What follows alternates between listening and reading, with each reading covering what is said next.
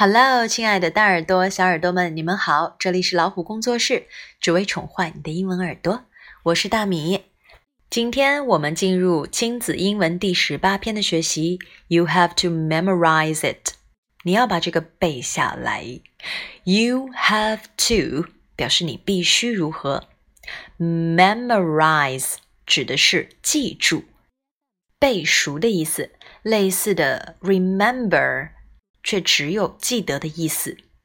You have to write it down。你必须把它写下来。接下来我们看到的这段对话呢，Jane 遇到了一些困难。那么 Dad 是怎么跟他说的呢？Open the book and turn to page ten. It is difficult.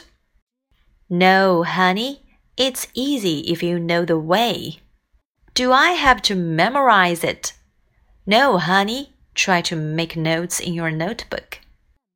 那么 turn 指的是翻，turn to page 就是翻到第几页。Difficult 和 hard 都是表示难的、困难的，相反的词是 easy 容易的。Way 本来指的是道路，那这里呢是指做些事情的方法。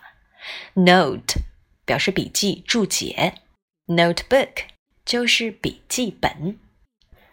Jane 觉得有些东西非常的难，她认为可能要把它背下来。可是爸爸说，只要你掌握方法，是不需要背的哦。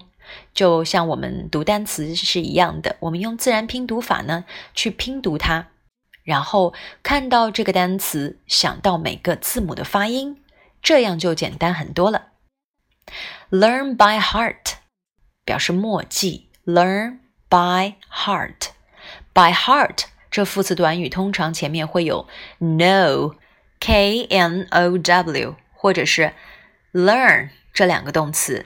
例如，He knows many of Tom's poems by heart。他会背很多的唐诗。OK，这就是我们今天学习的 You have to memorize it。我们学习了 have to 不得不做什么，memorize 背下来，记下来。OK。 这就是我们今天的分享啦。如果你喜欢，点个赞吧，也可以请爸爸妈妈把他们分享进朋友圈。也欢迎大家订阅微信公众号“老虎小助手”，点击右下角的菜单“会员中心”，收听超过一万个有声资源哦。See you next time.